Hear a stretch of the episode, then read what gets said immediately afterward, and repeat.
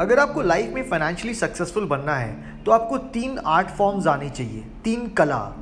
पहली कला होती है टू मेक मनी ये वो ऑन्टरप्रनर्स होते हैं जो प्रॉब्लम सॉल्व करके सिस्टम में वैल्यू क्रिएट करके पैसा जनरेट करते हैं। दूसरी कला होती है पैसे संभालने की।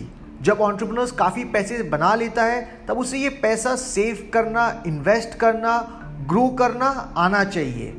अगर वो पैसा सक्सेसफुली संभाल पाता है, तभी वो लाइफ के तीसरे फ़ेज़ में जा पाता है। और तीसरा फ़ेज़ होता है पैसे खटाने की कला। ये वो इन्वेस्टर्स होते हैं जो बिजनेसमैन और ऑन्टरप्रनर्स पे पैसे लगाते हैं और अपना पैसा ग्रो करते हैं। तो अगर आपको ये तीन कला आती है, पैसे कमाने की, पैसे संभालने की और पैसे खटाने की तो आप लाइफ में ज़रूर सक्सेसफुल होंगे।